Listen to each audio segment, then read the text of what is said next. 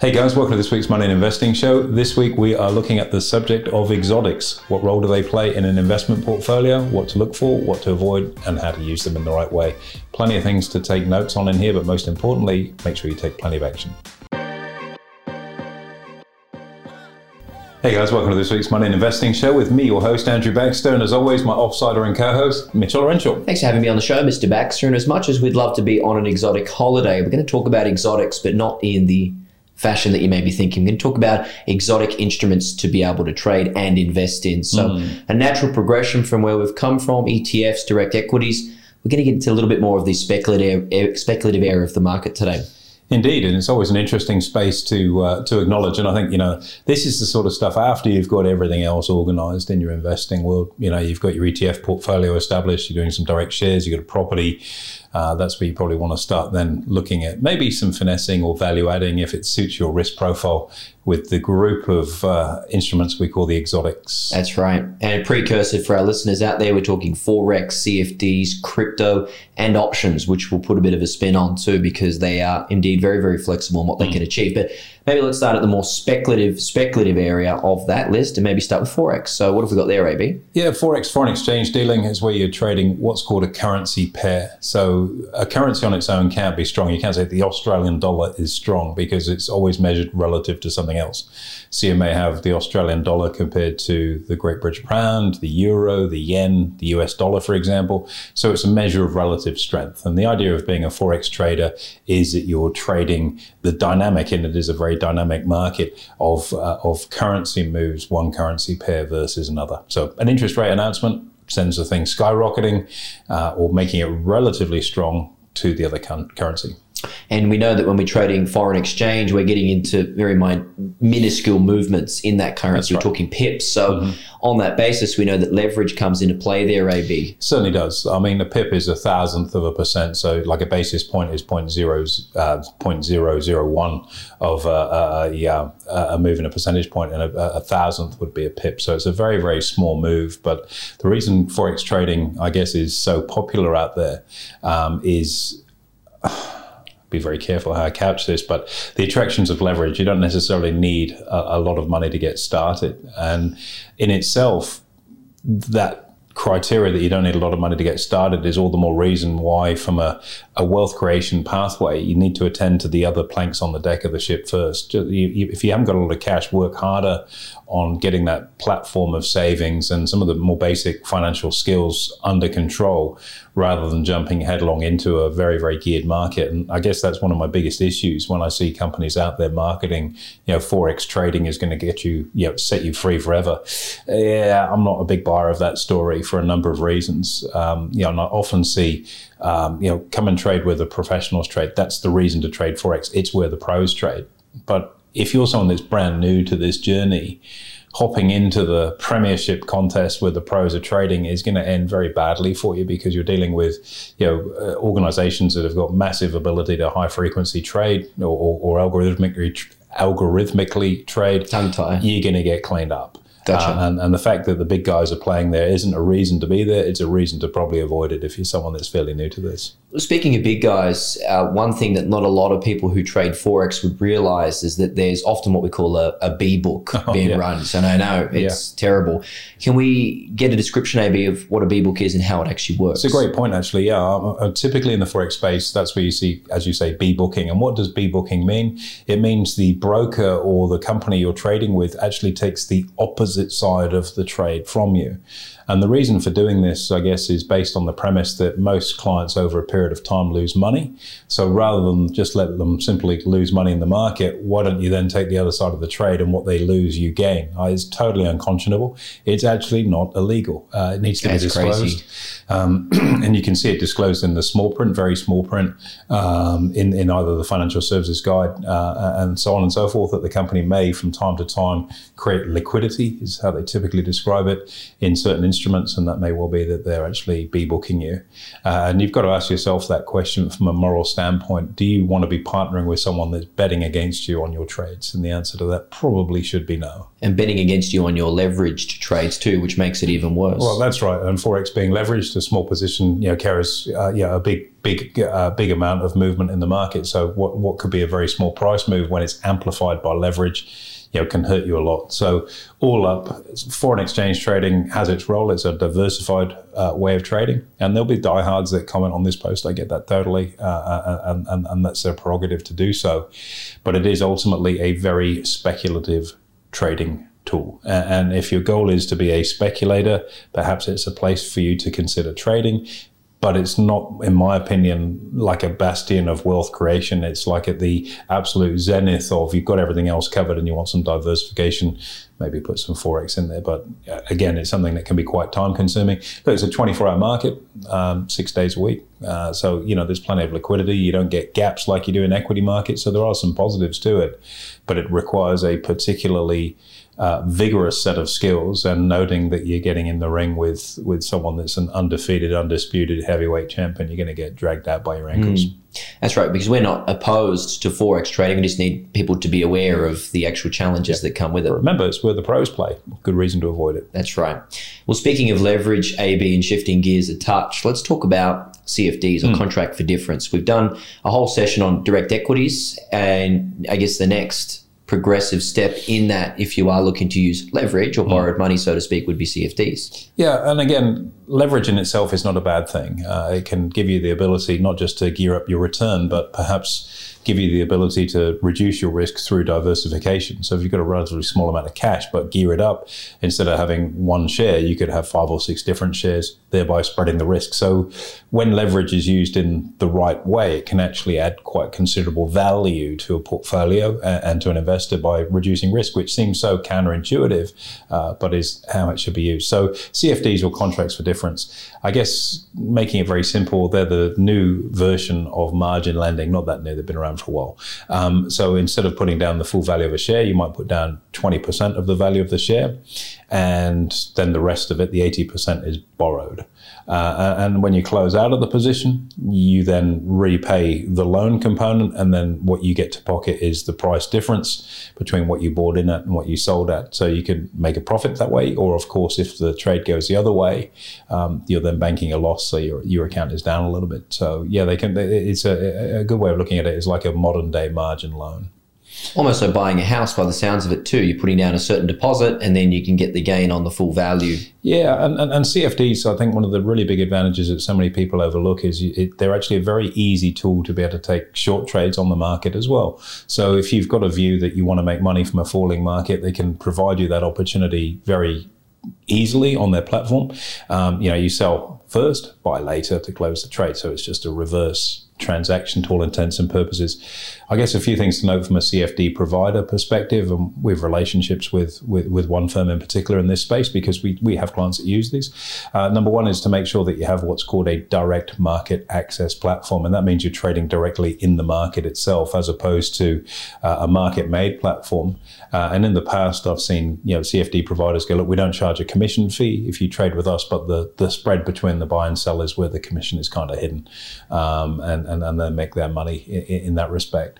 Um, there's also interest to pay uh, if you're using CFDs on the basis that if you've borrowed money to, to buy into uh, a stock position, then you've got to pay interest. And conversely, if you're short, where you have got a bearish position running, where you've sold the shares um, and, and, then you're buying to close back, you actually earn interest on that position, which is uh, an attractive cool. feature as well. So, yeah, they've made for yeah efficient markets. Again, like everything, leverage means that it, it can be a more risky instrument to trade, uh, and you shouldn't be attracted into it on the basis that oh, I can gear up and get a bigger bang for my buck, unless you've become I guess, skilled, educated, and and to an extent qualified as a trader before you jump into that. But yeah, very very comparable on on many respects to the way a margin loan works. One of the things to point out is that if a trade goes against you, uh, because you're using borrowed funds, you can end up in a, a, situation where you have something called a margin call, where you have to put more money into your account to maintain your position because the trade's gone against you, and and the value of the asset you bought is maybe getting close to the value of the loan, and the and the provider wants to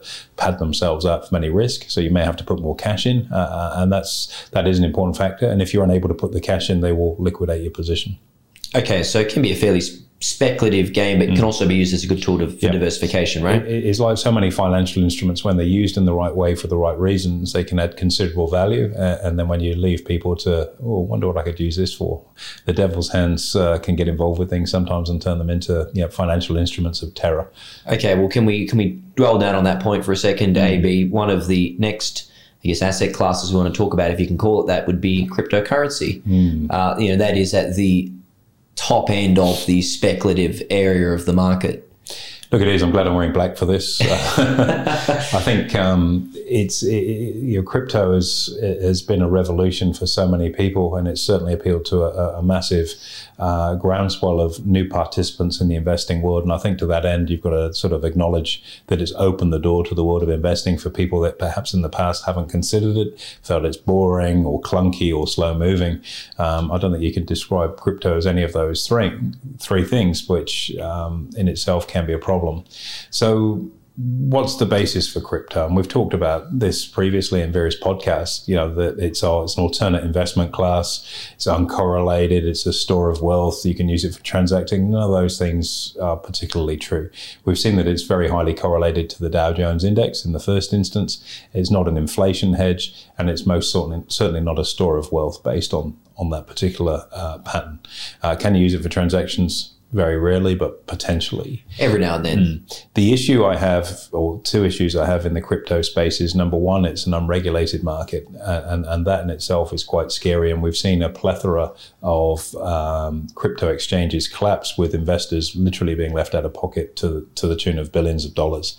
And I think the maxim of wealth creation, it's not about what you make, it's what you get to keep, is such a basic yet such a cornerstone expression and thought process to have.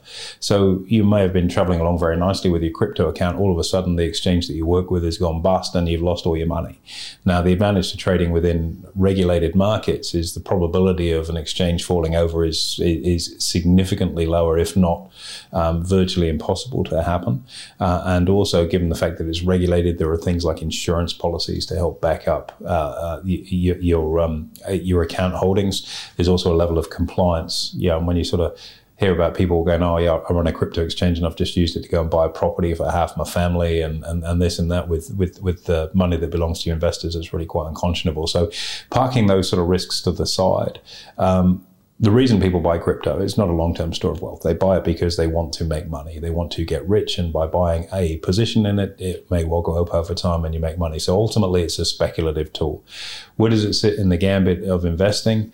Look, uh, over the last few years, maybe not so much recently, but probably three or four years ago, you started to see super funds, for example, picking up some exposure to crypto because it was becoming increasingly mainstream.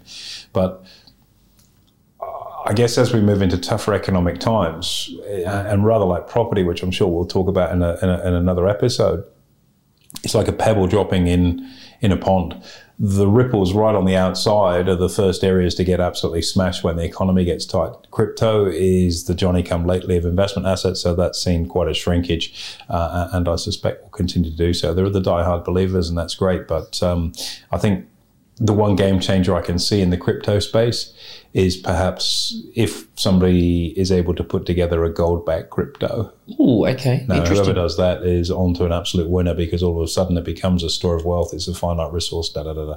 You can go on with the various reasons behind that, and I'm sure somebody out there way smarter than either of us will come up with that. Uh, We'll take a royalty fee for it. here we go. Remember, we heard it first. But uh, as for an inclusion from a wealth creation strategy, look, if you're into speculation, put some in there, but it's at the absolute pointy end of speculation. I'd probably rank it alongside the 230 at Sandown. Okay, so very, very small allocation in a portfolio of assets if it mm-hmm. were to be one. Yep.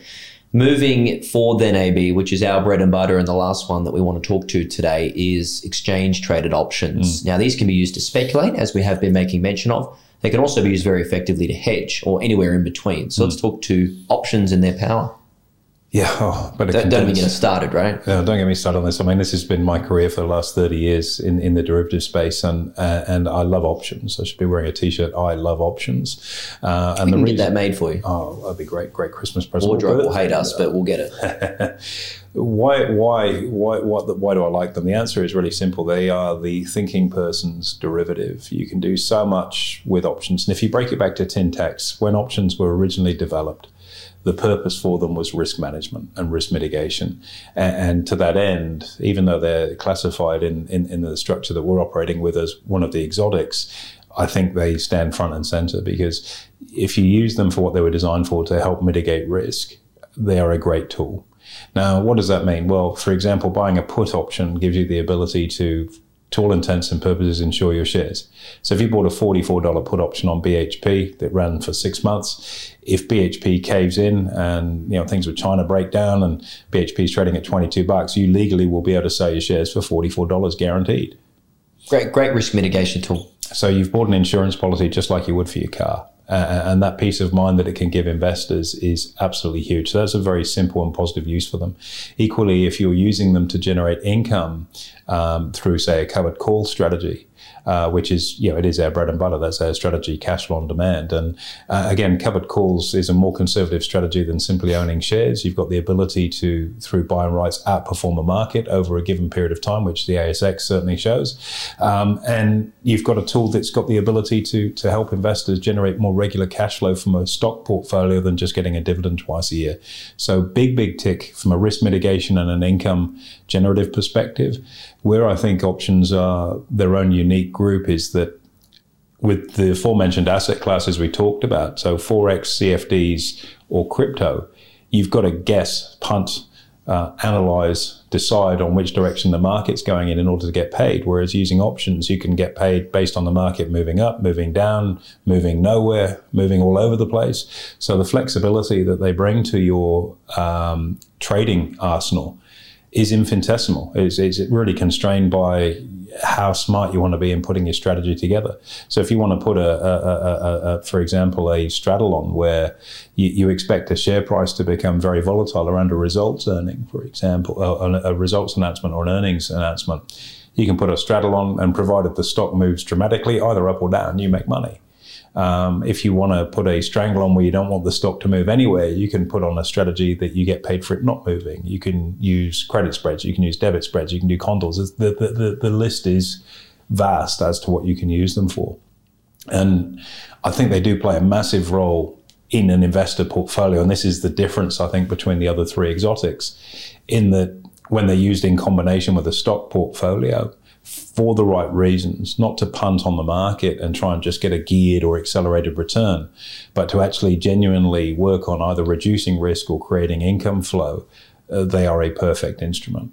Absolutely. And we, we love options because, as you say, you've got the ability to hedge, risk mitigate, and then also you can speculate if you want to, or anywhere in between. And I guess the difference between speculating in the previous markets we've talked to, you know, be it Forex or, or, or CFDs or, or crypto, through using options in the correct way, you can speculate, but with limited risk. You can box in your risk on the trade. So, your worst case scenario, you know, up front, and, and there's no risk of it gapping down through, or, or, or, an announcement coming along and knocking knocking your position off its perch. So you can you can box in, and again, that appealed to me very early on in my trading career because there were enough variables in a market that anything you can do to give yourself a wider gateway to drive through by mitigating risk or, or putting constraints on your maximum up or downside, give you a higher level of certainty. And I think as human beings, we all crave two things uncertainty and then certainty. And when it comes to money, certainty is usually the overarching motivation for people, and options definitely provide that when they're used in the right way caveat on that, as you're about to bail me up on, I know, is using them in the right way. I can see, That's I can right. see the look on you your face. You can see, you know me too well. The overarching message here, Ray, being when we really assess all of these, is that you've got to know what you're doing, and a level mm. of education and skill set is required to trade each of them because individually they can be great asset classes and people can make really good money out of all of them. You've just got to know exactly how to trade them. Yep, that, that, that's it in a nutshell. I think investing in your education is so so crucial um, to to open the the door to the possibilities of what's on there. And you know, from time to time. Um, you know, I meet people that have been in the stock market for you know longer than I have, and, and and you introduce the idea of insurance to them, and they're almost like, "What are you making this up?" No, it actually is there, you can do it, and this is why I'd suggest it. And it's a game changer for them. But it's being open, of course, to recognizing that there are always things you can do to improve your your strategy performance or reducing your risk, and that's just one example of it. But getting educated is crucial, and I think you know the responsibility of educators out there is also to provide a very well-rounded. Uh, uh, assessment of the efficiencies and effectiveness of the tools they teach, and also really where the risks are. And I can absolutely guarantee forex providers won't be out there teaching you how to trade and say, by the way, we're on a B book with you on the other yeah, side of the trade. They will in writing, buried somewhere, but it won't be disclosed in a very, very transparent way. Um, equally, you know, in the crypto space, there are a lot of you know instant millionaires that have done very, very well from a particular move in markets. But again, it's a self-anointed expert in a field. Whereas I think you know in the stock market and particularly you know in the area that we operate, um, you know having a, a, really decent amount of experience, but perhaps more importantly, qualifications to, to help people in that space is key. So, yeah, in Australia, um, yeah, we trade both the US and the Australian market, of course. But like in Australia, if you're going to be advised on derivatives, one of the things you want to look out for there's a, there's an accreditation. It's called the ASX ADA level, uh, uh the ASX accredited derivative, derivatives advisor exams, ADA one and twos and, and probably less than 2% of advisors in Australia would hold that qualification. I'm I, I am one of them, and, and, a number of other members of our team are too. So you're dealing with people that are experts in that particular field on a credential basis. So what you're hearing is real as opposed to, oh, when I did this, this happened, and it's all a bit of a pipe dream.